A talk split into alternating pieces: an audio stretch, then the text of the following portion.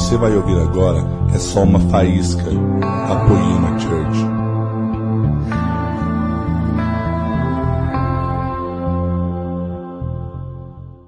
Aleluia. Jesus, nós te amamos. Jesus, o Senhor é tudo que a gente precisa. Nós dependemos do Senhor e somente do Senhor dependemos. O Senhor é a nossa vida, o Senhor é o nosso caminho, o Senhor é a nossa verdade. Jesus, o Senhor é o nosso pão, o Senhor é a nossa água. Jesus, o Senhor é o nosso ar. O Senhor é o fôlego do nosso coração, o Senhor é o motivo da nossa vida. Obrigado, Jesus, pelo seu imenso amor. Obrigado, Jesus, pela sua preciosa presença. Obrigado, Jesus, pela sua doçura. Obrigado, Jesus, pela sua mansidão. Obrigado, Jesus, pela sua humildade. Obrigado, Jesus, pela sua paciência. Obrigado, Jesus, porque o Senhor acredita em nós. Obrigado, Jesus, porque o Senhor nos esconde embaixo das suas asas. Muito obrigado, Jesus, porque nós estamos guardados no Senhor. Obrigado, Jesus, porque aquilo que nos guarda não é aquilo que temos, não é aquilo que fazemos, mas o que nos guarda é o nosso lugar secreto, debaixo das suas asas, na sombra do seu esconderijo. É lá que nós descansamos, é lá que nós habitamos. Obrigado, Jesus, por nos disponibilizar esse lugar. Obrigado, Jesus, muito obrigado. Nós chamamos nesse lugar, nós dependemos do Senhor e dizemos que ninguém é maior do que você, ninguém é melhor do que você, ninguém supera o seu nome, Jesus. O seu nome está acima de todos os nomes. O Senhor está coroado de honra, de glória, de majestade. Nós te damos tudo o que temos de adoração, toda majestade nós te damos, toda adoração nós te damos, toda nossa vida nós te damos, tudo que temos no nosso coração, Jesus, nós entregamos para ti, porque o Senhor é o centro de todas as coisas, tudo sempre foi foi sobre você, tudo é sobre você e tudo sempre será sobre você, porque você é o alfa e o ômega, o começo de tudo e o final de todas as coisas, tudo subsiste em você, Jesus. É tudo sobre você, você é a palavra que se fez carne e foi por meio da palavra, foi por meio de você que tudo veio a existir. Por isso, Jesus, tudo nesse lugar, tudo na terra, a, natureza, os pássaros, o mar, tudo está louvando e exaltando o seu precioso nome. Tudo aponta para você, Jesus. Tudo é devolvido ao ao Senhor, nós sabemos que tudo veio de Ti e tudo que veio de Ti nós te devolvemos com ações de graças, nós te devolvemos com canções de adoração, nós te devolvemos com a nossa vida, com o nosso estilo de viver, nós te devolvemos tudo aquilo que o Senhor nos deu de graça. Jesus, obrigado pela Sua imensa graça, obrigado Jesus, porque o Senhor passou qualquer tipo de barreira para vir até nós. Obrigado Jesus, porque o Senhor nos amou enquanto ainda éramos pecadores, enquanto ainda não, enquanto ainda não tínhamos escolhido o Senhor, o Senhor já havia nos escolhido. Obrigado pela graça, Jesus. Obrigado pela imensa graça. Obrigado, Jesus, porque a graça que me alcançou ontem é a mesma graça que está sobre mim agora e a mesma graça que me faz ficar vivo amanhã. Obrigado, Espírito Santo. Muito obrigado, Jesus. Obrigado porque o Senhor é o mesmo ontem, é o mesmo hoje, é o mesmo para sempre. Obrigado, Jesus, porque o Senhor estava no culto da tarde, o Senhor está no culto agora e o Senhor estará nos cultos amanhã. Obrigado, Jesus. Obrigado porque nós podemos ter expectativa em você. Obrigado Obrigado, Jesus, porque nós podemos abraçar você e nós podemos deitar no seu peito e nós podemos conhecer o seu coração e nós podemos entrar dentro dos seus segredos. Obrigado por compartilhar com a gente os seus segredos. Obrigado, Jesus, muito obrigado. Tudo que nós queremos aqui, Jesus, é sair dessa conferência mais apaixonados por você, Jesus. Nós queremos sair dessa, dessa conferência mais parecidos com você, se parecendo mais com o seu caráter, vislumbrando mais quem o Senhor é em nós. Obrigado, Jesus. Espírito Santo, muito obrigado porque o Senhor sempre, sempre, sempre, o Senhor sempre vem. Como diz o nosso amigo André, o que fazer? O que dizer? Quando você vem num lugar. Espírito Santo, você é o nosso melhor amigo. O nosso melhor amigo, Espírito Santo. Muito obrigado, muito, muito, muito obrigado. Obrigado, Espírito Santo, porque você revela Jesus para nós e o Senhor também revela Jesus através de nós. Obrigado, Espírito Santo, porque você nos convenceu um dia do pecado, o Senhor nos convenceu um dia da justiça e do juízo. E se existe alguém nesse salão que ainda não foi convencido do pecado, da justiça e do juízo, nós declaramos, Espírito Santo, te damos liberdade, faça isso hoje à noite. Em nome de Jesus. Obrigado, Espírito Santo, muito obrigado. Muito obrigado, nós chamamos, nós chamamos, nós chamamos, Espírito Santo.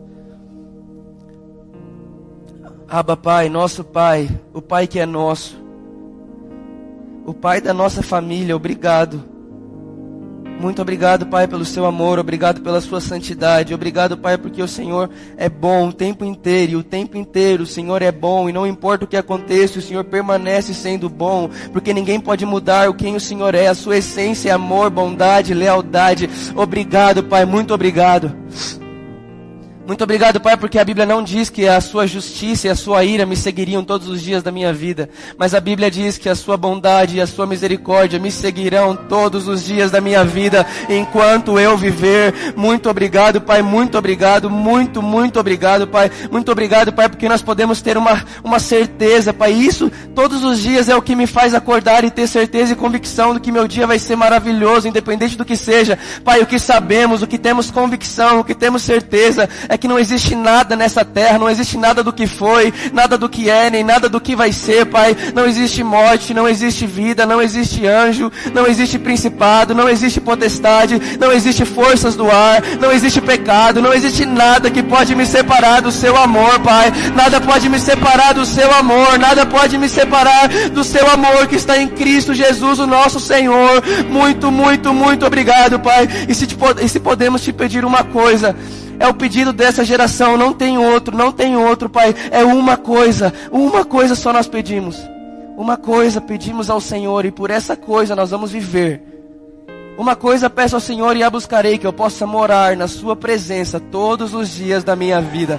Todos os dias da minha vida. Todos os dias, todos os dias, todos os dias da minha vida. Morar na Sua presença, viver na Sua presença, acordar na Sua presença, dormir na Sua presença, comer na Sua presença, conversar na Sua presença, ser feliz na Sua presença. Porque, Pai, nós vivemos para você, nós vivemos só para você, para dar prazer para o seu coração, para dar prazer para os seus olhos para encher o Senhor de orgulho, de alegria, Pai. É para isso que nós vivemos, é por isso que nós existimos, Pai. Então, Espírito Santo nos leva a esse lugar. Espírito Santo nos leva a esse lugar, revela o coração do Pai para nós hoje à noite.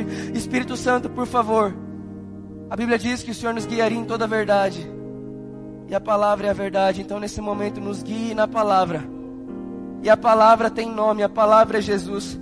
Por isso, o Espírito Santo nos leve em Jesus, nos leve no caráter de Jesus, nos leve no conhecimento de Jesus, para que nós possamos dizer, como Paulo disse: tudo aquilo que para mim era lucro, hoje eu considero como esterco, porque eu estou conhecendo Jesus.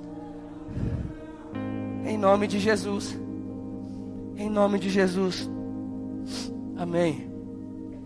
Aleluia. Gente, vocês estão felizes ainda? Posso confessar um pecado para vocês?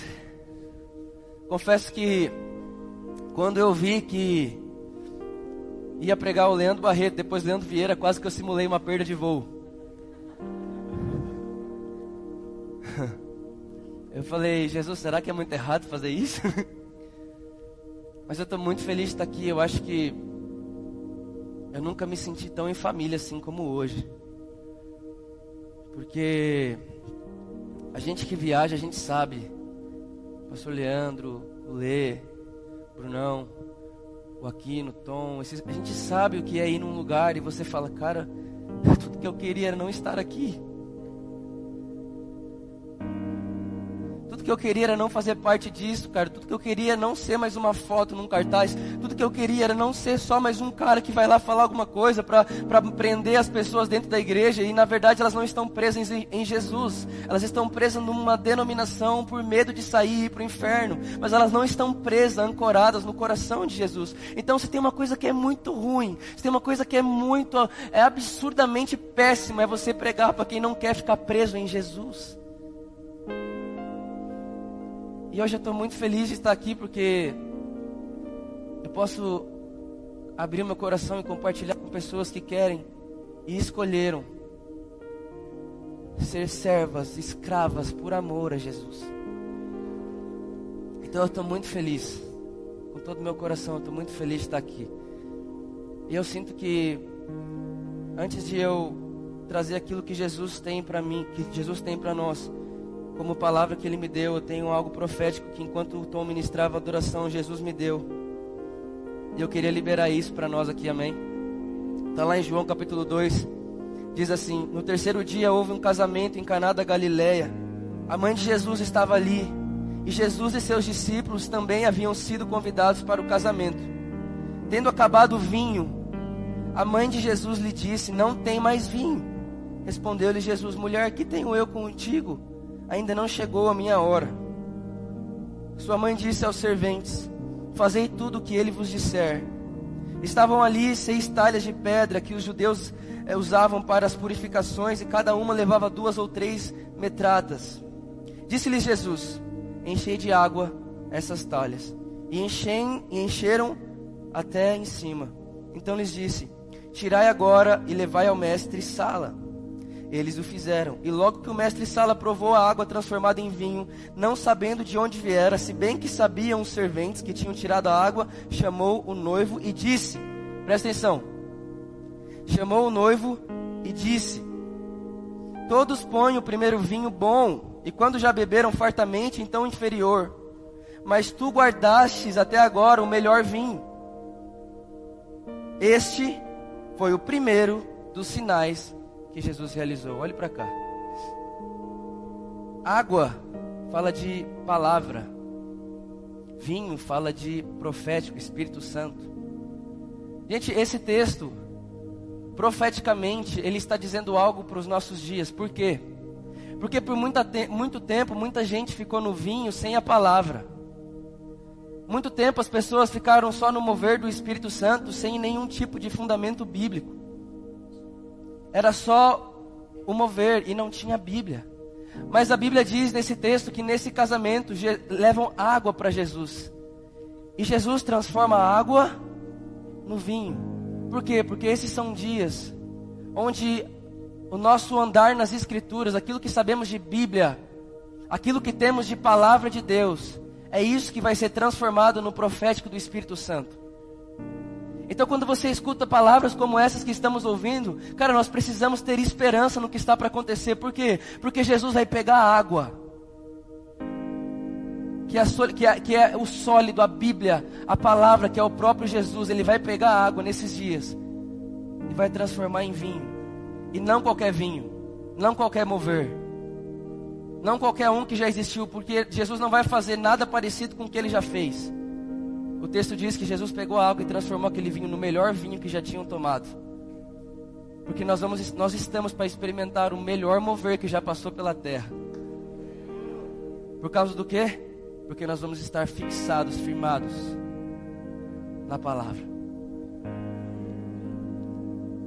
Nós vamos ter o doxa e por isso vamos poder tocar no cabode.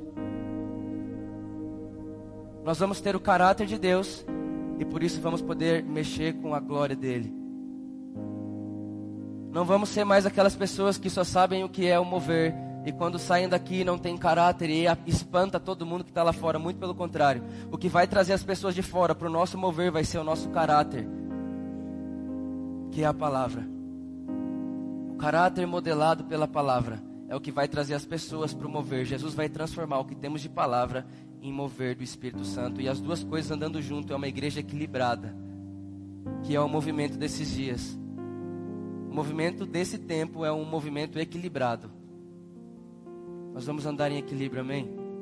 Porque o Espírito Santo é o espírito de amor, ousadia e de equilíbrio. Aleluia. Abre sua Bíblia comigo em Salmo capítulo 25.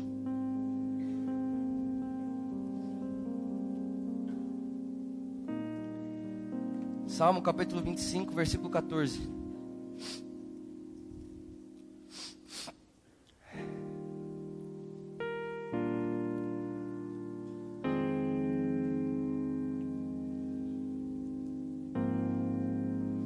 Jesus, essa é a sua palavra.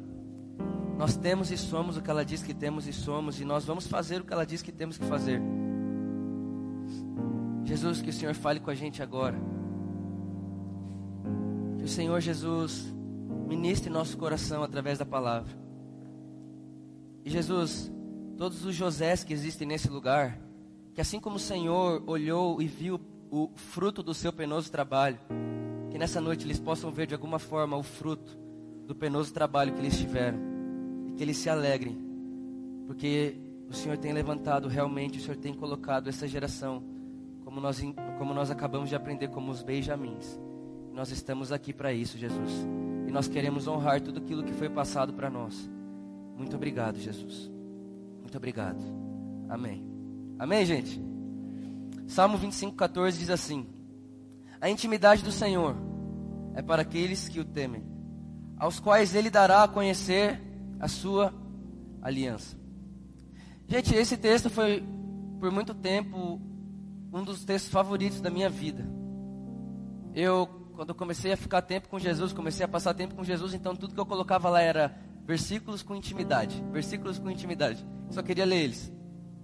E esse texto foi um texto que marcou muito o meu coração, porque numa versão está escrito a intimidade do Senhor é para aqueles que o temem, na outra está escrito os segredos do Senhor é para aqueles que o temem. E aí eu fui então procurar o que significava a palavra intimidade no original do texto. E uma das palavras que, que significam intimidade no texto original é conversa familiar. Então, na mente de Deus, quando falamos de intimidade, estamos falando de uma conversa familiar. É por isso que muita gente chegou em Jesus no último dia e vai dizer: Mas eu fiz tanta coisa para você. Eu curei, eu expulsei demônio, eu libertei, eu fiz tudo isso, abri igreja, preguei, fiz tudo. E Jesus vai olhar e falar: Mas você não se tornou minha família. Ou seja, você não se tornou íntimo de mim. A palavra é iada. Iada é uma expressão judaica utilizada para quando uma mulher tem relações sexuais com um homem. O que, que isso implica? Que os dois se tornam um.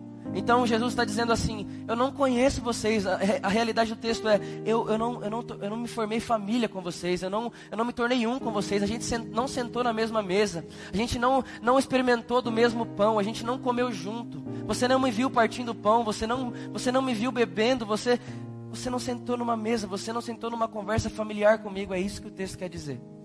Eu não sei se isso te empolga, mas me empolga muito. Por quê? Porque nesse lugar de conversa familiar eu conheço a aliança de Deus. E, gente, aliança é muito mais que um anel no dedo. A aliança fala de dois se tornarem um. Só que como o Lê acabou de dizer, eu não me torno um só com cabeça, eu me torno um com todo um corpo. Então eu não, eu não, eu não me torno família só com a cabeça Jesus, mas eu me torno família com o corpo dele na terra e nós se conectamos com a cabeça, então somos todos uma família. E aí o texto continua e vai dizer que a intimidade do Senhor é para essas pessoas que o temem e Ele dá de conhecer a eles a sua aliança. Então, as pessoas que estão sentadas na conversa familiar de Jesus são as pessoas que vão entender a aliança dele. Então, cara, todo mundo que estiver sentado na mesa vai pregar por unidade. Então, toda pessoa que não estiver pregando unidade nesses dias, nós não podemos escutar. Porque não são dias de separação, é dias de ajuntamento. E sabe, a gente não precisa ser igual. A gente não precisa pensar tudo igual, mas a gente não pode deixar de ser um. Então é nesse lugar que nós vamos entender o que é uma família, o que significa ser íntimo de Jesus. E quando eu li esse texto, gente, a grande verdade é que essa, essa mensagem veio de uma visão que eu tive dentro do meu quarto. Eu simplesmente levantei da cama e vi uma parada acontecendo. E eu falei, meu Deus, se eu só falar isso, não dá para entender nada. Então Jesus me, me ajuda a escrever isso. E foi o que eu escrevi. Eu quero que vocês acompanhem comigo até o final. E no final é, da, de tudo isso que nós vamos falar, vai ter um segredo sensacional. Para que a gente saia daqui entendendo como que a mesa de Jesus começa, como ela permanece como ela termina. Amém? Vocês estão felizes ainda? É, isso é muito bom mesmo, né? E quando eu então vi que intimidade no coração de Deus falava de uma conversa familiar, eu me lembrei de Salmo 23. Abre aí, Salmo 23.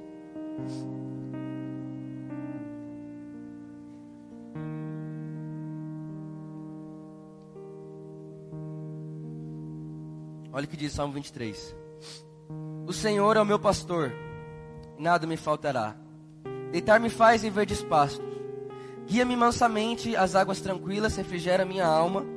Guia-me pelas veredas da justiça por amor do seu nome. Ainda que eu andasse pelo vale da sombra da morte, não temerei mal algum, porque tu estás comigo, a tua vara e o teu cajado me consolam. Preparas uma? Preparas uma? Perante mim, na presença dos meus? Unges a minha cabeça com óleo, meu cálice transborda. Certamente que a bondade e o amor me seguirão todos os dias da minha vida, e habitarei na casa do Senhor para sempre. Gente, é muito legal esse texto porque o texto diz: O Senhor é o meu pastor e nada me faltará. Depois ele continua e fala: E ele prepara uma mesa para mim Na presença dos meus amigos? Na presença da minha família? Não, mas é na presença dos meus inimigos. Agora, gente, quem é que prepara a mesa? O Senhor. Mas o Senhor prepara a mesa para quem? De quem Ele é o pastor. Então, o Senhor é meu pastor. E o Senhor, quando é meu pastor, Ele prepara uma mesa para mim. E a Bíblia diz em João capítulo 10 que as ovelhas dele ouvem a sua voz. Então, cara, eu vou te falar uma coisa: quando você entra debaixo do pastoreio do pastor, Ele prepara uma mesa para você. Ele coloca você sentado numa mesa. Só que Ele coloca os seus inimigos sentados nela. Olha que pastor mais gente boa que você tem. Agora, a grande pergunta é: quem são os nossos inimigos? Seu ex-namorado, sua ex-sogra e sua atual namorada? Claro que não.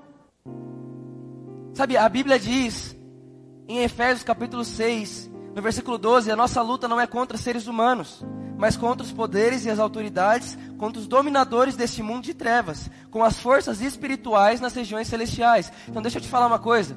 Jesus é o pastor e ele prepara uma mesa para você. Você está vendo a mesa aqui? Presta atenção. Ele prepara uma mesa para você.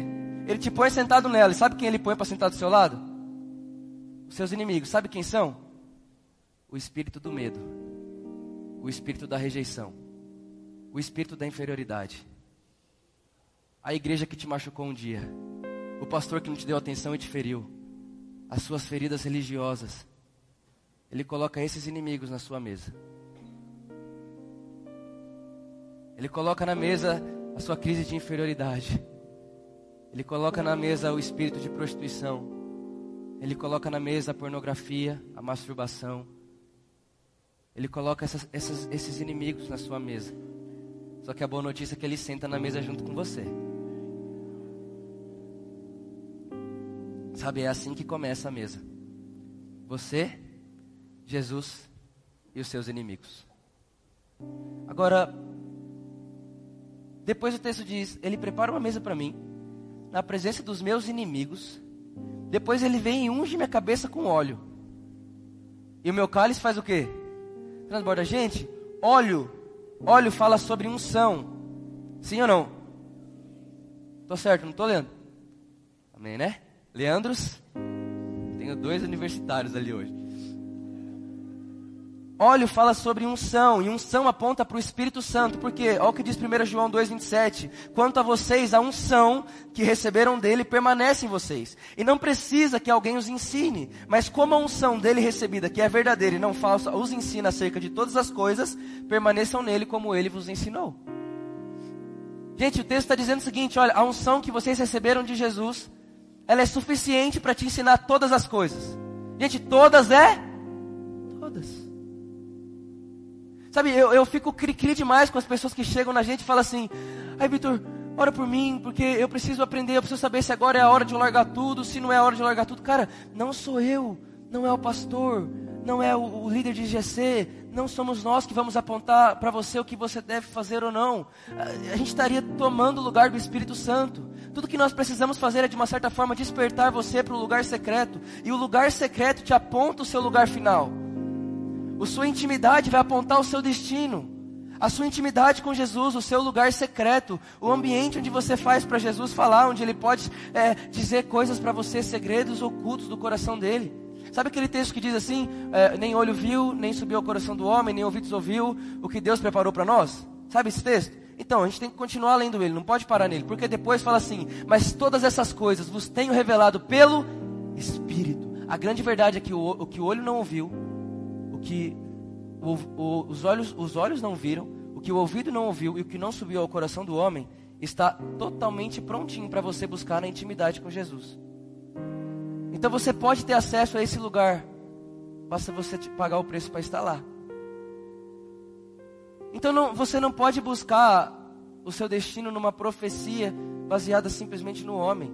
Ela precisa vir do Espírito, que som do coração de Deus e traz do coração de Deus para o seu coração aquilo que está escrito sobre o Vitor no coração do Abba. O espírito de Abba vem até mim e escreve no meu coração aquilo que está escrito no coração dele. Sim ou não? Sim ou não, gente? Agora, Ele unge minha cabeça com óleo, o que acontece depois? O cálice transborda. Gente, vocês vão entender onde eu quero chegar. Eu já estou empolgado. Ai. Cálice transbordar fala de vida. Se você for lá é, e colocar lá no Strong a palavra cálice, uma das palavras vai aparecer experiência e vivência. Então, quando o texto fala de o cálice transbordar, fala de vida. É por isso que Jesus disse, Pai, afasta de mim esse cálice, ou seja, afasta de mim essa experiência de vida agora. Pai, é, é, é, meu espírito está pronto, mas minha alma, Pai, se for possível, afasta de mim esse momento da minha vida. Então, cálice fala de vida. Vocês pegaram, gente, essas coisas? Vocês vão precisar dela agora. Então, vamos lá. Ele prepara uma mesa. Põe meus inimigos sentados nela. Quais são meus inimigos? O meu medo, a minha incredulidade, a minha rejeição, tudo isso. Esses são os inimigos que estão sentados na mesma mesa que eu.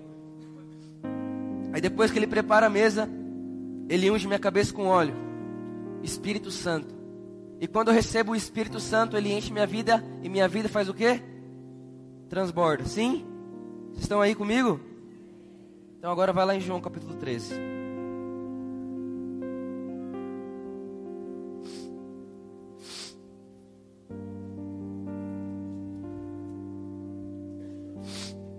João capítulo 13, a partir do versículo 1.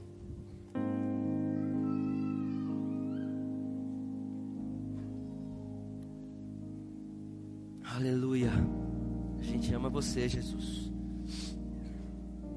João capítulo 13, a partir do versículo 1 diz assim: ó, Antes da festa da Páscoa, sabendo Jesus que a sua hora de passar deste mundo para o Pai já tinha chegado, como havia amado os seus que estavam no mundo, amou-os até o fim.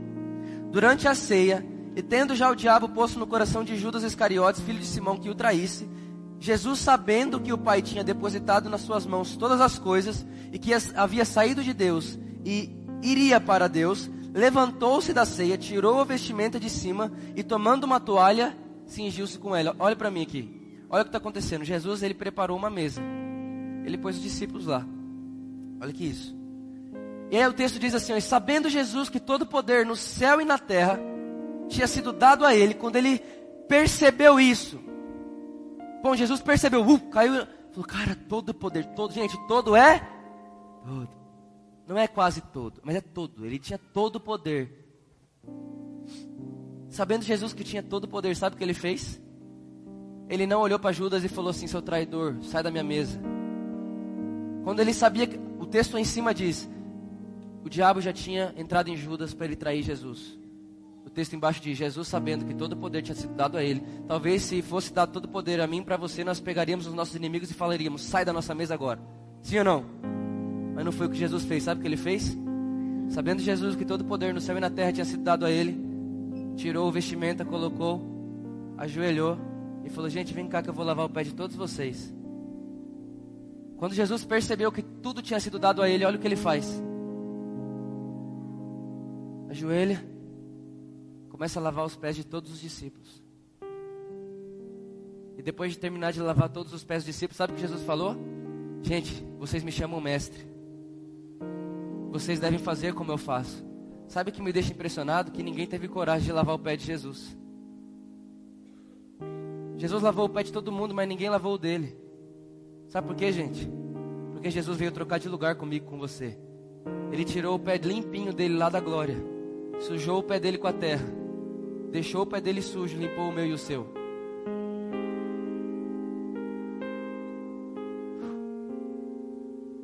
Aí olha o que acontece. A gente acha que Jesus veio simplesmente para você orar aquela oraçãozinha medíocre lá, né? Ai, Jesus, eu te aceito como meu único Senhor. Que é isso, cara? Ele veio trocar de lugar comigo. Repara, um dia Jesus está saindo de uma cidade e indo para Jerusalém. Um cara com lepra. um cara com lepra olha para ele e fala: Ei, feio, você, você pode me curar. Se você quiser, você me cura agora. Gente, até olha aqui para os universitários. Estou falando mentira? Um cara leproso tinha que ficar no mínimo 5 km de distância da porta da cidade, sim ou não? Yes! Isso vai me animando. Ó, então aquele cara estava no mínimo 5 quilômetros da entrada da cidade. O que, que acontece? Jesus olha para ele e fala: Eu quero. Gente, repara. Jesus tinha free pass na cidade. Ele entrava e saía a hora que ele queria. Sim ou não? Sim ou não, gente? Sim. Aquele, aquele leproso entrava e saía a hora que queria? Não, ele não podia entrar. Olha o que Jesus faz. Jesus vai, toca nele, ser curado. Aquele cara é curado e Jesus fala assim: entre na cidade, entre na cidade e conte o que aconteceu a você e, e, e, e coloque e, é, ofereça sacrifício a Deus como ordena e tal. Mas não precisa ficar falando não que fui eu que fiz, tá bom? O que acontece, gente? Aquele cara sai correndo. Jesus estava andando, cara, na boa, pregando. Com certeza aquele cara saiu no pinote. Chegou primeiro que Jesus na cidade. Sabe o que o texto diz? Que depois desse dia, Jesus não podia mais entrar na cidade. O que aconteceu? Jesus pegou o passe livre dele, deu para o cara e pegou a proibição de entrar para ele. Ele trocou de lugar com o cara. Você entra e eu fico aqui fora. Pode entrar no meu lugar. Aleluia. Por isso, cara, nunca olhe para a cruz como, nossa, olha o tanto que eu sou ruim, olha o que eu fiz com Jesus. Antes eu fazia isso, olhava para a cruz e chorava, mas não era de alegria, de tristeza. Nossa, olha o tanto que eu sou ruim. Um dia eu estou no banheiro de casa, o Espírito Santo fala assim: Vitor, a cruz não mostra para você o que você fez por Jesus, mas a cruz mostra o que Jesus foi capaz de fazer por você. Ah!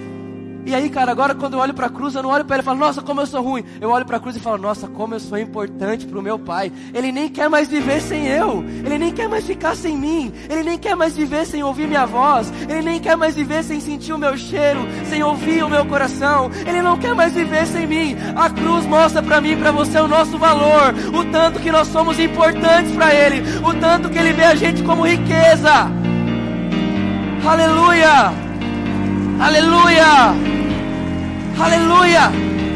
Ha! Cara, isso, isso, isso, isso são boas novas. Aleluia! Vamos continuar porque eu quero chegar no final. Olha o que acontece depois. Vai lá para o versículo é,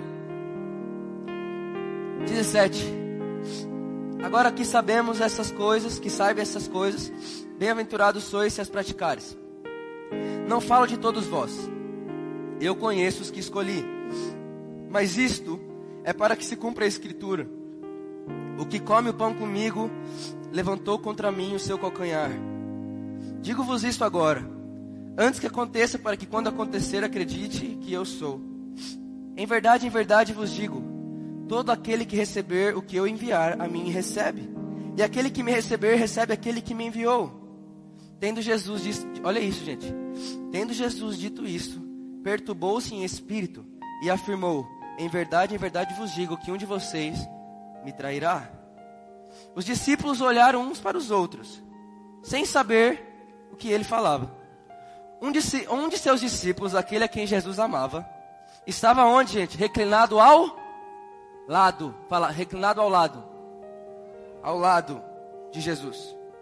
Simão Pedro fez sinal a esse, dizendo: Pergunta de quem o mestre está falando. Reclinando-se aquele discípulo sobre o peito de Jesus, perguntou: Senhor, quem é? Olha isso aqui, gente. Respondeu Jesus: É aquele que eu der o pedaço de pão molhado. Então, molhando o pedaço de pão, deu a Judas Iscariotes, filho de Simão. Olha isso aqui. Assim que Judas tomou o pão, entrou nele Satanás e disse-lhe Jesus: O que está para fazer? Apressa-te. Mas nenhum dos que estavam reclinados à mesa compreendeu o propósito disso. Olha aqui para mim. Jesus está numa mesa, sentado na mesa com os discípulos. E até na mesa de Jesus tinha um inimigo. Olha só. Na mesa de Jesus tinha um inimigo. Sim ou não? Agora repara. A Bíblia começa dizendo que João está reclinado ao lado de Jesus. Olha o que diz em Êxodo capítulo 21. São essas as leis que você proclamará ao povo, presta atenção. Se você comprar um escravo hebreu, ele o servirá por seis anos, mas no sétimo ano será liberto sem precisar pagar nada. Se chegou solteiro, solteiro receberá liberdade, mas se chegou casado, sua mulher irá com ele. Se o, seu, se o seu senhor lhe tiver dado uma mulher, e esta lhe tiver dado filhos ou filhas, a mulher e os filhos pertencerão ao Senhor, somente o homem sairá livre. Olha o, olha o próximo verso. Se, porém, o escravo, o escravo declarar: Eu amo meu senhor, a minha mulher, e os meus filhos, e não quero sair livre, o seu senhor o levará perante aos juízes. Terá que levá-lo à porta ou ao lado da porta e furar a sua orelha. Presta atenção. No versículo 10, Jesus diz: Eu sou a porta. Eu sou a porta. João capítulo 10, Jesus disse isso: Eu sou a porta. Todo aquele que entra por mim e tal, você conhece o texto de João capítulo 10. Presta atenção. O texto diz então que se o escravo se apaixonasse pelo seu senhor e dissesse que não queria sair livre, o seu senhor levaria ele até a porta e ao lado furaria a sua orelha. E João estava deitado aonde? Ao? Então João, gente, sabia muito bem o que ele estava fazendo. Jesus, ele tinha acabado de dizer um pouquinho antes de colocar essa mesa para os discípulos, é João 13 que ele põe a mesa. João capítulo 10, Jesus tinha dito: Eu sou a porta. João disse: Bom, se ele é a porta e eu sou o servo, e eu quero ser dele para sempre, eu vou deitar do lado dele. Gente, não foi Jesus que chamou João, foi João que achou esse espaço. Não foi Jesus que chegou em João e disse: João, senta ao meu lado. Foi João que achou o espaço que ele queria, cara. Eu vou te falar uma coisa: Jesus põe a mesma mesa para todo mundo, é você que escolhe onde você senta nela. É a mesma mesa para todos. Então João sabia o que ele estava fazendo. Ele sabia que ele estava reclinado ao lado, dizendo para Jesus: Jesus, eu escolho por opção própria, minha opção, ser seu escravo para sempre. Por que, que você acha que só João foi para a cruz, gente? Que só João estava com a orelha furada. E digo mais: por que, que só João não morreu como mártir? Porque só João morreu para si antes de viver. Ele já tinha morrido. Sim ou não? Agora escute isso aqui. Preste muita atenção no que eu vou te falar agora. E eu preciso aqui de cinco pessoas. Cinco pessoas. Vem aqui, cinco pessoas. Qualquer uma, qualquer pessoa. Vem, cinco pessoas. E traz a cadeira junto. Cinco pessoas. Já tem três, quatro. Vem aqui, sobe aqui. Aonde que eu faço isso? Aqui é o melhor lugar? Dá pra ver daí, dá? Senta aqui, ó. Aqui, ó. Vocês dois aqui. Vocês aqui, ó, de frente para eles dois. Aqui, ó, põe a cadeira aqui, mano. Aqui. É isso. Agora você põe aqui, ó, de frente para mim. Eu preciso de uma cadeira vazia. Cadê? Aqui, ó. Presta atenção nisso aqui. Foi essa visão que eu tive lá no meu quartinho. Presta atenção. Jesus põe uma mesa para mim. Qual o seu nome? Hoje é Jesus, tá? Jesus prepara uma mesa para mim, a Bíblia diz. E aí na minha mesa ele coloca os meus inimigos. Sim ou não? Então aqui está o espírito do medo, o espírito da rejeição, o espírito da inferioridade, o espírito, os meus, os meus, os meus inimigos. Vocês estão aqui? Agora repara, ele diz que ele põe essa mesa para mim sentar. Então ele põe eu na mesa. E eu estou sentado aqui. Tá todo mundo me vendo? Presta atenção aqui vocês, hein? Eu estou sentado aqui. Quando eu estou sentado nessa mesa, eu tenho duas opções. Só que eu só posso ter uma escolha. A maioria das pessoas fazem o quê? Elas estão sentadas na mesa, mas elas olham para Jesus e olham para os inimigos. Olham para Jesus e olham para os inimigos. Olham para Jesus olham para os inimigos. E a Bíblia diz que o, o meu, os meus olhos são a entrada da alma. Então eu vou ser atraído para tudo aquilo que eu estou olhando. Eu sou atraído àquilo que eu estou vendo. Sim ou não, gente? Sim. E como eu tenho a opção de ficar olhando para os dois, eu não tenho olhar fixo para ninguém. É por isso que muita gente fica sempre no mesmo lugar, porque não tem um foco em nenhum dos dois. Então a pessoa fica nesse lugar e não sai daqui por quê? Porque não tem foco. Tá olhando, tá titubeando em dois pensamentos. Tá olhando para dois lugares. Deixa eu te falar uma coisa. Não são dias mais de olhar para duas pessoas. Chegou o tempo de a gente ter um só olhar para uma só pessoa, com um só objetivo: custe o que custar. Agora repara, se eu estou sentado aqui, eu só preciso permanecer fixado em Jesus. Porque João 15 diz para mim: permaneçam em mim e vocês darão muito. Repara que o meu trabalho não é frutificar, o meu trabalho é permanecer. O problema é que a maioria das pessoas querem fazer o inverso, acham que quando frutificam, permanece. Só que não dá para frutificar, dá videira fora dela. Por isso, uma pessoa que não permaneceu e quer frutificar, ela não está dando fruto que permanece, ela está dando fruto que é passageiro. Então, cara, se eu não estou permanecendo fixamente com, com um olhar fixo ao, ao autor e consumador da minha fé, se eu não estou permanecendo na videira, os meus frutos não têm a natureza dela. Sim ou não? Agora, presta atenção. A visão foi essa. Jesus prepara uma mesa para mim na presença dos meus inimigos. E ele faz o quê? Fala aí, Vitor, o que, que você quer? Vai olhar para onde? Seus inimigos estão tá tudo aqui, está com medo ainda? Se sente inferior ainda? Se sente menor ainda? Se sente machucado pela religião ainda? Faz o seguinte, olha para mim. Eu estou sentado na mesma mesa que eles. Você só precisa escolher para quem você quer olhar. E aí eu começo a olhar para Jesus. E se eu sou atraído por tudo aquilo que eu olho, não é Jesus que me chama para sentar do lado dele. É o meu foco que me leva até lá. Não foi Jesus que chamou João. Foi João que foi até ele. João vem do lado de Jesus. Senta do ladinho dele. E agora põe a cabeça ao lado. Dizendo o quê? Sou seu escravo para sempre, ninguém me tira mais daqui. Agora, olha o que acontece. Quando João deita ao lado de Jesus, ele olha para Jesus e fala: Jesus, quem é ele? O que acontece na mesa de Jesus? O inimigo dele levanta e vai embora. Então, quando eu estou aqui, quando eu estou nesse lugar,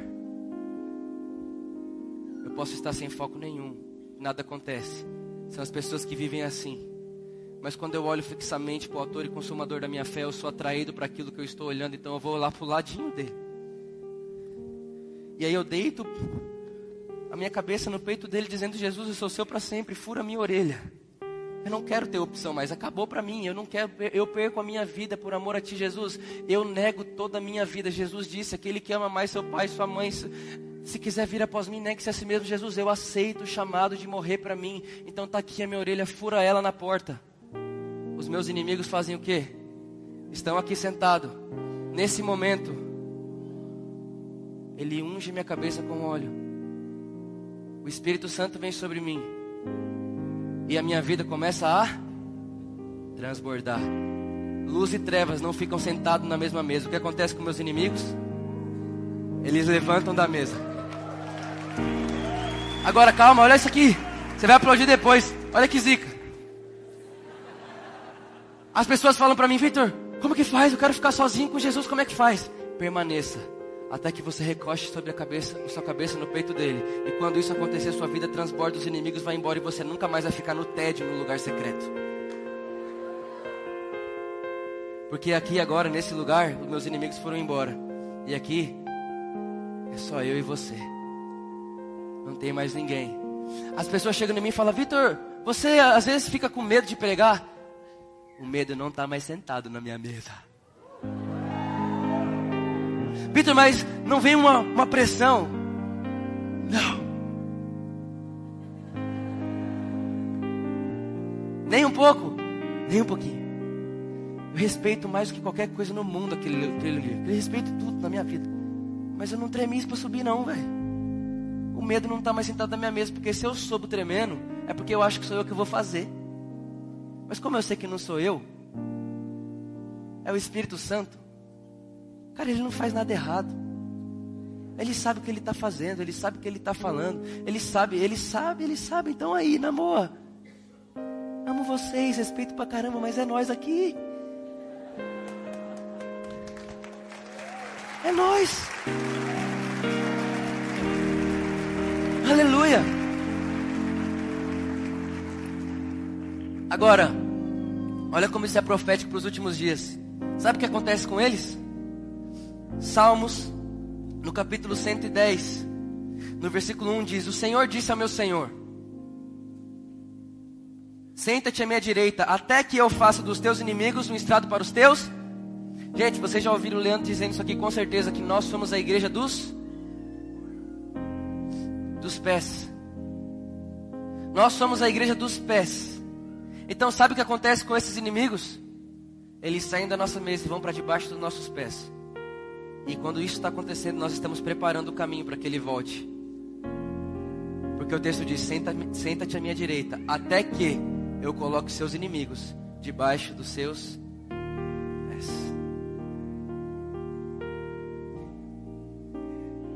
Alguém entende isso aqui? Agora, pode ir três, pode ir dois e fica três aqui. Eu amo fazer teatrinho, gente. Pode ficar três, mas pode vir aqui. Pode levar. Pode deixar aqui, depois a gente tira. Vem aqui vocês três, eu quero mostrar mais uma coisa. E eu quero mostrar para vocês como que faz e aonde está essa mesa e por onde eu tenho que passar para entrar nela. Vem aqui. Não, dá uma separadinha aqui. Isso. Presta atenção. A Bíblia diz que existiam três lugares no tabernáculo, sim ou não? O átrio, o santo lugar e o santíssimo lugar. Ok. A Bíblia diz em João capítulo 1, versículo 14, que Jesus tabernaculou. Gente, o que é tabernacular? Trazer para dentro dele o tabernáculo. E se no tabernáculo tinha átrio, santo lugar e santo dos santos, significa que dentro de Jesus ainda existe átrio. Então você pode estar dentro dele no átrio. Agora repara nisso aqui que legal. Para eu acessar esses lugares tinham três portas. Essa primeira porta se chamava o caminho. Essa segunda porta se chamava verdade. E essa segunda porta se chamava vida.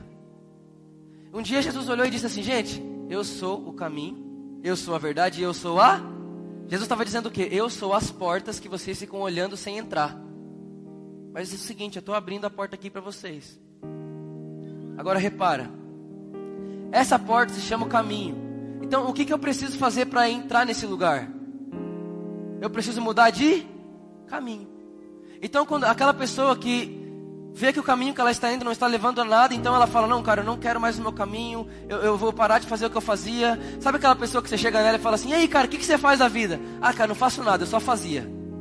Eu era baladeiro, eu era drogado, eu era não sei o quê. Ou seja, o cara só parou de fazer o que fazia, ele só mudou o caminho. É um cara que veio parar aqui dentro.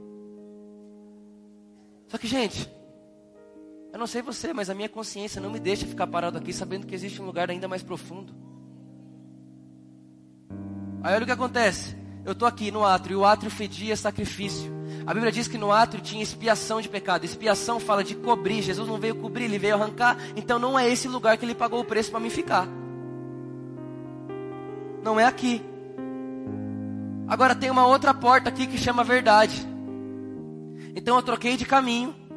E agora tem uma outra porta que se chama verdade. Para mim passar por ela, eu tenho que trocar de verdade com Jesus. Um pouco pior. Por quê? Porque a verdade do homem é essa. Ah, você caiu em adultério quando você foi pego, pegando, fazendo sexo com outra mulher. A verdade de Jesus é essa. Vocês ouviram o que foi dito, não ouviram? Eu, porém, vos digo. Se você olhar para uma mulher que não é sua, desejando-a, já adulterou. Essa é a verdade de Jesus. A nossa verdade é assim: alguém te deu um tapa no rosto, desconta, dá outro. Olho por olho, dente por dente. Jesus chega e fala: Vocês ouviram o que foi dito, eu, porém, vos digo: se alguém tem tapa no seu rosto, vire a outra face.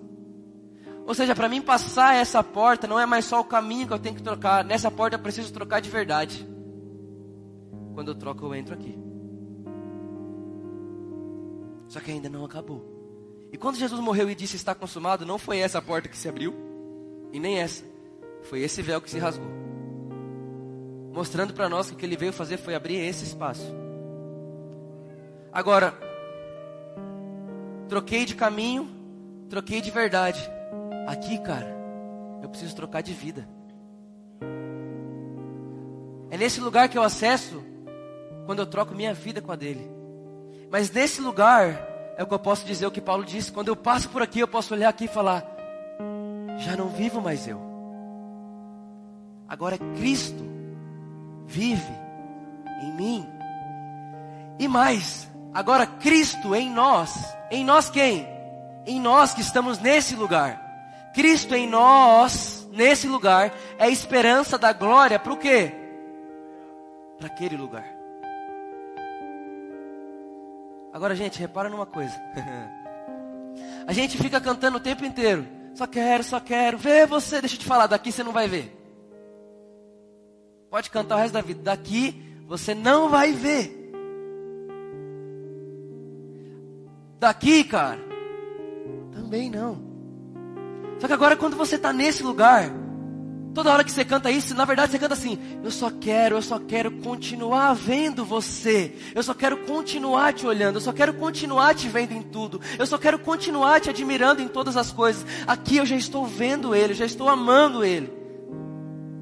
E mais, só sente saudade de fazer o que fazia antes quem está muito perto da porta de entrada.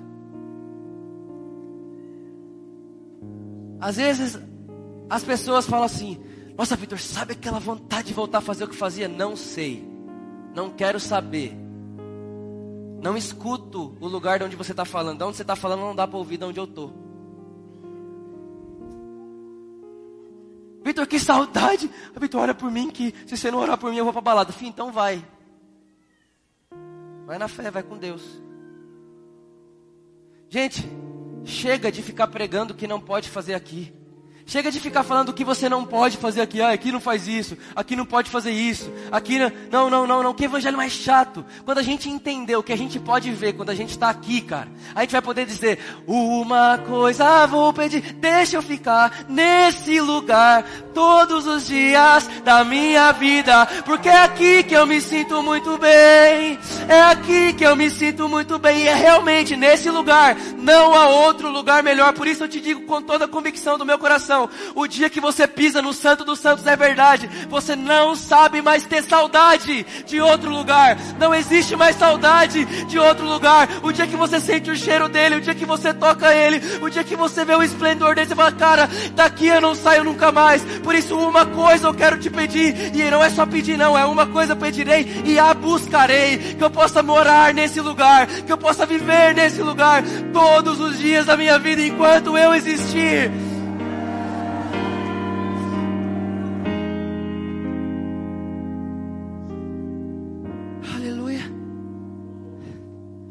Mesa de Jesus está posta. Você que escolhe onde você vai sentar nela. Agora me escuta. Nesse lugar, a gente encontrou o que Jesus veio nos dar. Por quê? A Bíblia diz em Hebreus capítulo 10 que Jesus abriu para nós um novo e vivo caminho, descortinando o véu descortinando o isto é o seu próprio corpo. O que, que isso implica, gente? Isso implica que o véu era Jesus. Está lá em Hebreus capítulo 10. Jesus era o véu. Então o que, que aconteceu, gente? O dia que o homem peca, o dia que o homem peca, Jesus se coloca como um véu para proteger o homem da glória de Deus, porque se a glória de Deus toca o homem caído, o homem morre. Então Jesus se coloca como um véu. E sabe por que ele se colocou como um véu? Porque ele sabia que se foi ele que colocou, ele podia tirar. E aí, quando ele está lá na cruz, e ele diz: Está consumado, o véu do templo se. Por quê? Porque o corpo dele era o véu. Então, quando os soldados estavam rasgando Jesus, a grande verdade é que eles estavam rasgando o véu. Por isso que quando ele diz: Está consumado, o véu do templo se rasga. É como se Jesus estivesse dizendo: Olhem para mim aqui, tá vendo que eu estou todo rasgado? Tá vendo que eu fui rasgado no meio, eu fui moído, amordaçado pelo meio? Pois é, agora vocês não podiam entrar, mas agora por mim, através de mim, que era o véu que protegia vocês, eu rasgo o meu próprio corpo em favor de vocês. E agora através de mim, agora através do meu coração, agora através do meu corpo, agora através do meu sangue, agora através da minha palavra, vocês têm pleno acesso e entrem com confiança na presença do Pai de vocês, porque eu sou o caminho, eu sou a verdade e eu sou a vida. Ninguém vai ao Pai senão por mim. Mas quando ele se rasga, ele diz: Entrem por mim, podem entrar, fique à vontade, fique à vontade, fique à vontade. Pode entrar, pode entrar, pode entrar, pode entrar, pode entrar e mais. Quando você entra, tem uma mesa para você, tem uma mesa para você sentar, tem um lugar para você descansar e tem um lugar para você morar para sempre. Aleluia! Agora escuta, cara. Nesse lugar, na boa, nesse lugar não tem mais conversinha, mimimi, não, cara. Não dá, não cabe isso. Nesse lugar, aquilo que eu nasci para ser, eu volto a ser. Jesus é chamado de segundo Adão porque ele veio trazer de volta aquilo que o primeiro Adão perdeu. E ele perdeu esse lugar. Agora repara nisso aqui. Vou te falar uma coisa muito, muito legal. A Bíblia diz que Deus faz tudo em Gênesis 1 e faz o homem e faz todas as coisas. A Bíblia diz que todos os dias Deus descia para se relacionar com o homem. E a Bíblia, a Bíblia nunca disse que o homem viu que não era bom ele ficar só. A Bíblia não diz que foi o homem que disse, não é bom que eu viva só. A Bíblia diz que foi Deus que disse, não é bom que o homem viva só. Sabe por quê? Porque o homem estava muito, muito, muito satisfeito nesse lugar. Toda pessoa que está nesse lugar não está atrás de nada que não seja esse lugar. É por isso que na hora de fazer a mulher, Deus faz Adão dormir. Porque se Adão tivesse acordado, ele diria: Deus, eu não preciso de uma companheira, eu já tenho você. Eu já tenho tudo, você é tudo que eu quero, você é tudo que eu preciso, você é tudo que meu coração anseia. Mas falta uma companheira, não falta, você minha companhia, Deus. Você é tudo que eu preciso. Por isso eu vou te falar uma coisa. Se você está nesse lugar, não foi Adão que pediu Eva.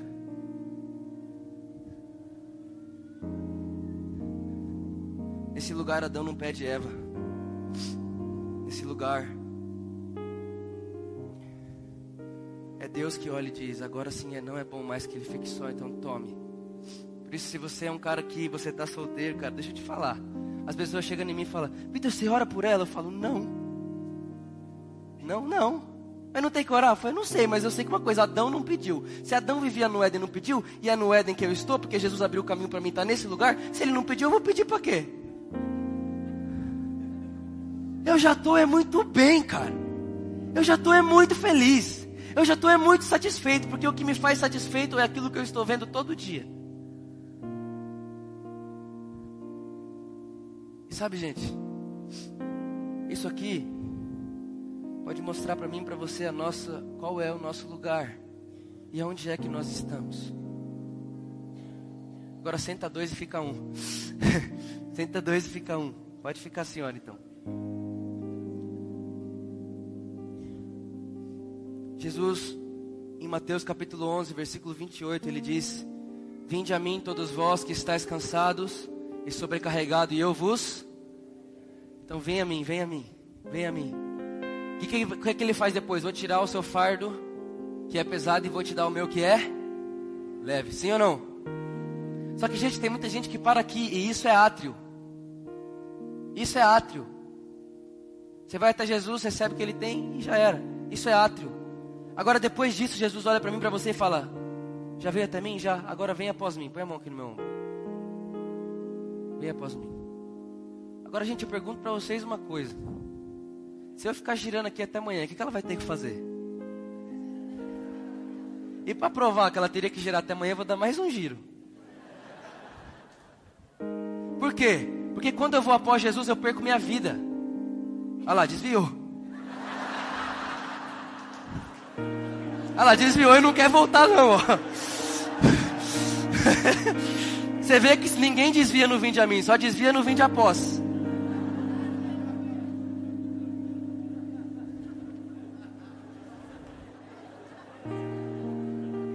Estou indo após Jesus. Perdi minha vida. Só que tem uma coisa. Quando eu estou indo após Jesus, eu estou vendo como Jesus toca as pessoas. Quando eu estou indo após Jesus, eu estou vendo como Jesus fala com alguém. Quando eu estou indo após Jesus, eu estou vendo como Jesus cura alguém. Quando eu estou indo após Jesus, eu estou crescendo em maturidade, porque maturidade na Bíblia não é idade, maturidade na Bíblia é o tanto do caráter, do fruto do Espírito que você tem. Então, quando eu estou indo após Jesus, eu estou crescendo em maturidade. E a Bíblia diz em Gálatas capítulo 4 que enquanto o herdeiro é menino, nada ele se difere de um escravo, mesmo sendo o senhor de tudo. Então é nesse lugar que eu começo a crescer e deixo de ser menino. Quando eu perco minha vida em contra dele. Então eu só sigo ele. Só que aí um dia eu começo a crescer em maturidade. Crescer em maturidade. Crescer em maturidade. Crescer em maturidade. Crescer em maturidade. Um dia ele olha para mim e fala: Ó, já veio bastante. Já vejo muito de mim em você. O Bruno me contou uma história esses dias que disse que Kenneth Reagan viu um dia Jesus olhando para ele e ficou assim para ele. Ele falou: Jesus, está com problema? Aí Jesus olhou para o Kennedy e falou assim: Não, só estou vendo quanto de mim que você tem em você. Uau, amazing. Olha, você já cresceu, já vejo eu em você. Já consigo ver meu, meu, meu, caráter em você. Já consigo ver eh, o meu coração em você. Agora faz o seguinte: ide por todo mundo. E agora você pode pregar o evangelho a toda criatura. Agora repara.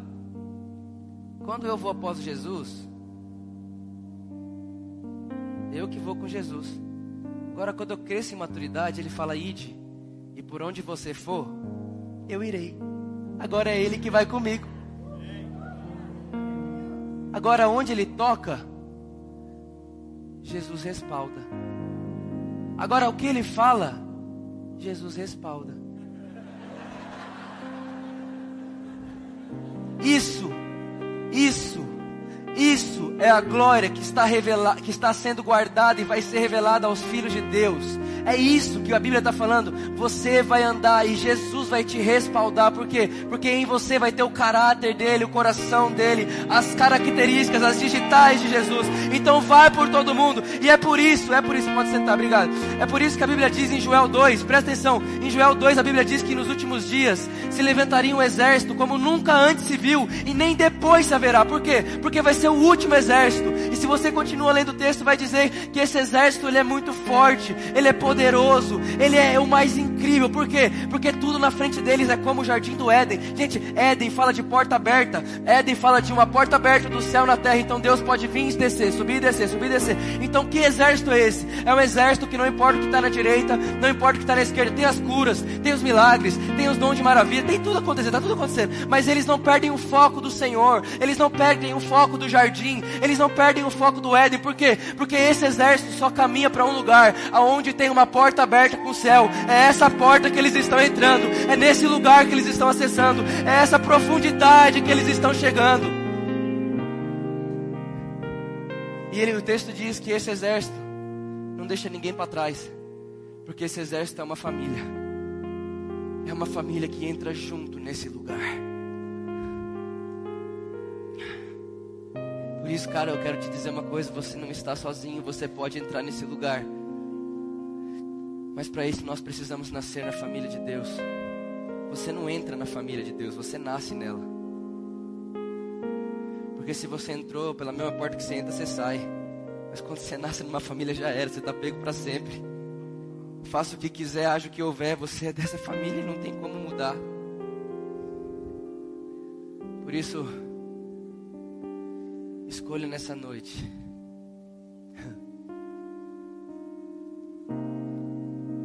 Acessar esse lugar por meio da vida do Espírito.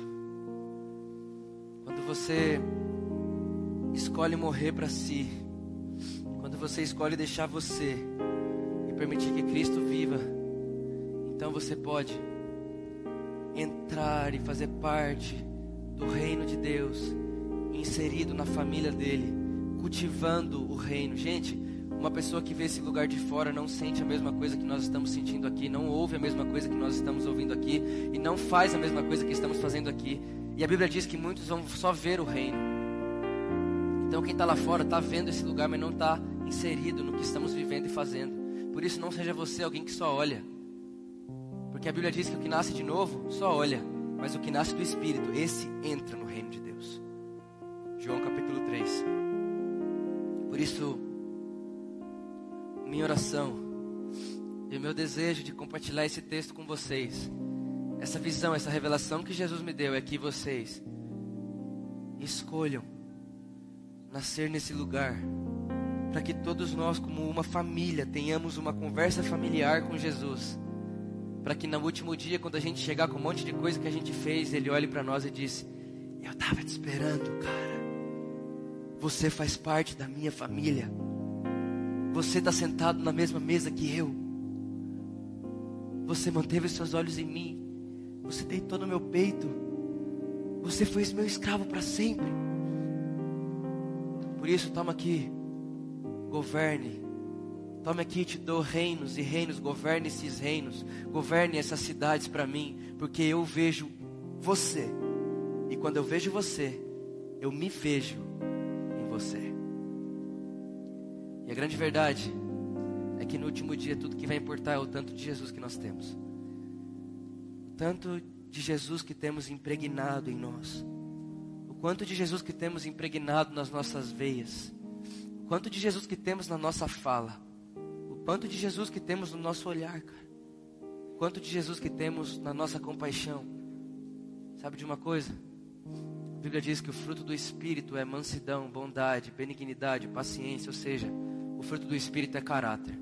Por isso, não corra atrás dos dons. Nasça do Espírito. O Espírito Santo vai colocar em você o caráter de Jesus. E quando o caráter de Jesus for uma realidade na sua vida, os dons vão aparecer automaticamente. Você não precisa se esforçar para dar algo que é natural. Por isso, se alguém precisa se esforçar para fazer algo, é porque não é a natureza espiritual, é uma vida carnal. Então, toda vez que eu vivo de esforço, eu vivo de carnalidade, mas quando eu vivo do espírito, eu vivo de naturalidade. Por isso, gente, a sua vida não pode estar pesada. Se ela está pesada é porque você está titubeando em dois olhares. Você está olhando para Jesus e para os inimigos, para Jesus e para os inimigos, para Jesus e para os inimigos. Mas nessa noite você pode escolher olhar só para Jesus e eu te garanto que você vai, ser, você vai começar a ser atraído por Ele. E quando você menos perceber, sua cabeça vai estar do lado dele, já não vai ter mais nada que te tire de lá. E de repente os inimigos que estavam na sua mesa não estarão mais. E quando você menos perceber, Romanos. quando você menos perceber, Romanos capítulo 16, versículo 20.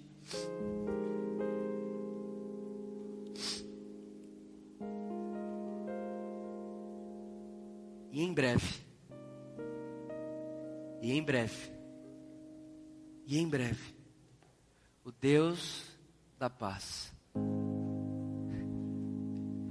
Em breve, o Deus da paz esmagará Satanás debaixo dos nossos. Quando você menos perceber, nós, o corpo de Cristo, os pés de Jesus nesses dias, vamos pisar em Satanás, nos inimigos do corpo de Cristo então Jesus vai poder vir para a terra nos buscar. Porque o Salmo 110 diz: Fique à minha direita, até que os inimigos estejam colocados como extrato dos seus pés. Nesse dia, o céu começa a se abrir, as nuvens começam a se abrir, e se ouve um som de trombeta, e de repente o nosso Senhor vem nas nuvens. Nós olhamos para Ele e dizemos: Uau! Ele olha para mim, para você e diz: E obrigado porque vocês trabalharam para isso acontecer. Obrigado porque quando vocês sentaram na mesa comigo, olharam para mim e o cálice a vida de vocês transbordaram, os inimigos fugiram, então eles foram para debaixo dos seus pés. Então se cumpriu a profecia de Salmo 110, versículo 1: Senta-te à minha direita até que eu coloque os seus inimigos por extrato dos seus pés. Então vocês fizeram isso, o corpo de Cristo faz isso, o corpo, a igreja dos últimos dias vai fazer com que Satanás e todos os nossos inimigos fiquem debaixo dos nossos pés. Por quê? Porque na nossa mesa só tem lugar para a família de Jesus, na nossa mesa só tem lugar para mim, para ele para o corpo dele, para nós, para ele, para o nosso amado. Nós vamos subir na nuvem com ele. uh, que glorioso dia, Jesus.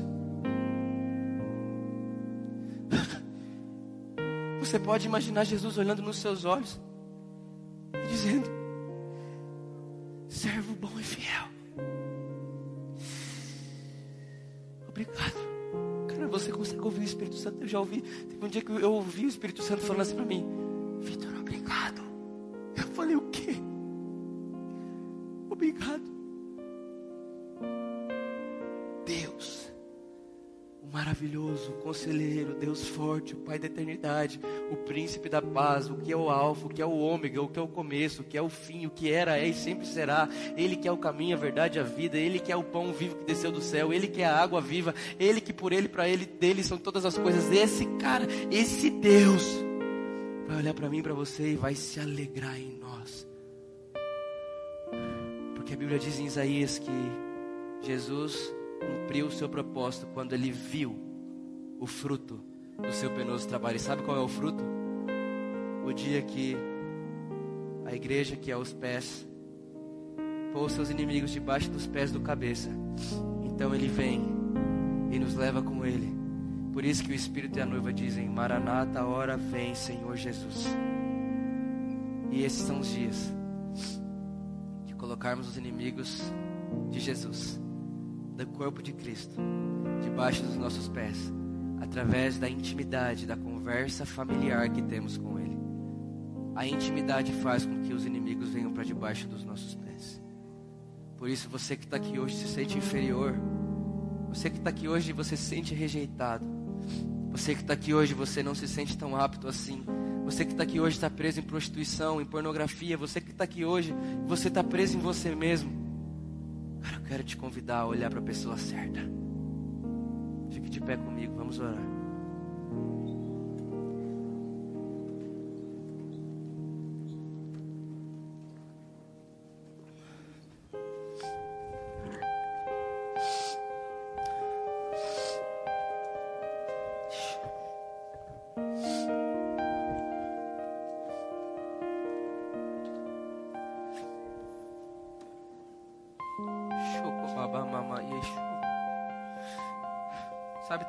Você ouviu essa mensagem de verdade. O Espírito Santo me pediu para pregar essa mensagem porque ele sabe que existem pessoas aqui que estão nesse titubeamento, nesse titubear entre dois olhares, não sabe se olha para Jesus, se olha para os inimigos, se olha para Jesus, se olha para os inimigos e fica nesse lugar e não sai do mesmo lugar, a vida não avança, a vida não flui, a vida não rompe. E aí você fala, mas por quê? Eu estou aqui todo domingo, estou em todas as conferências. Cara, talvez é porque seus inimigos estão sentados na sua mesa ainda. Eu quero declarar que eles vão sair em nome de Jesus. Por isso, nesse momento, feche seus olhos. E a Bíblia diz: examine-se, pois, o homem a si mesmo. E perceba ele. Então, esse é o momento de você perceber, de você olhar e você dizer: Cara, será que você está sentado na mesa com Jesus só Será que agora só é você e ele a família dele? Ou será que ainda tem inimigo sentado na sua mesa?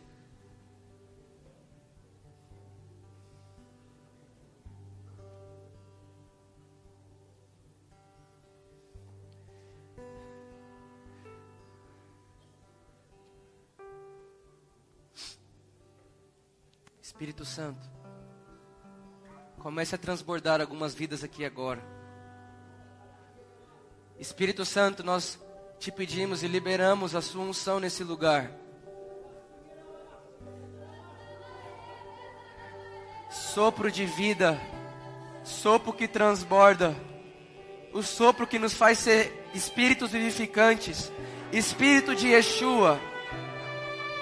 O espírito do Senhor caia sobre eles agora em nome de Jesus.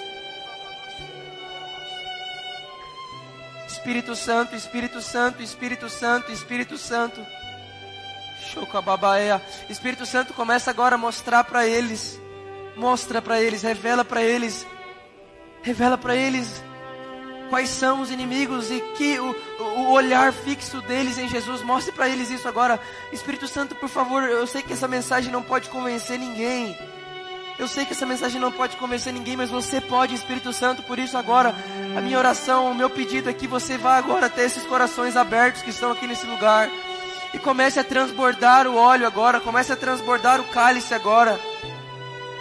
Em nome de Jesus. Em nome de Jesus. E nós declaramos que o espírito do medo não tem mais lugar na sua mesa. E nós declaramos, nós declaramos que o espírito da inferioridade não tem mais lugar na sua mesa. Nós declaramos que todo espírito de prostituição não tem mais lugar na sua mesa. Nós declaramos que todo espírito babilônico não tem mais lugar na sua mesa. Todo espírito de Jezabel não tem lugar na sua mesa. Todo espírito que vai contra o Espírito de Deus, todo espírito que vai contra o caráter de Cristo, nós declaramos, ele não tem lugar na sua mesa, ele não tem lugar na sua mesa, porque a sua mesa é uma mesa familiar, a mesa familiar da conversa familiar de Jesus.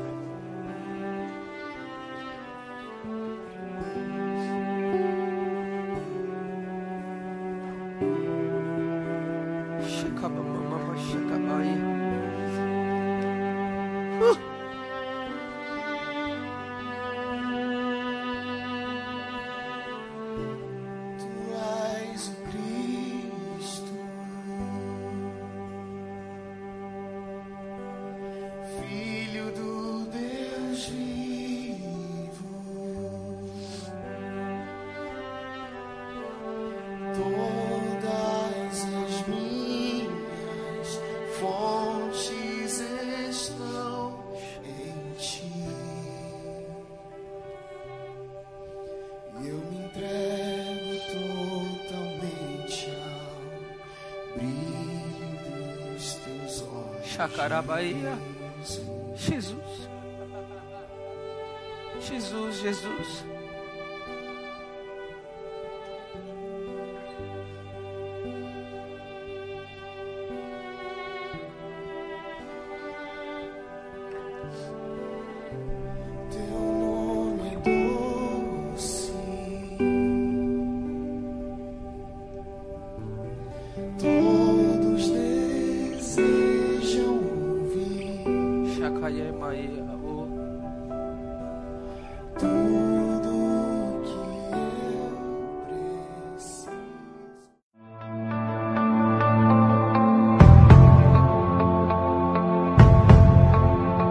Você acabou de ouvir uma mensagem da Poema Church.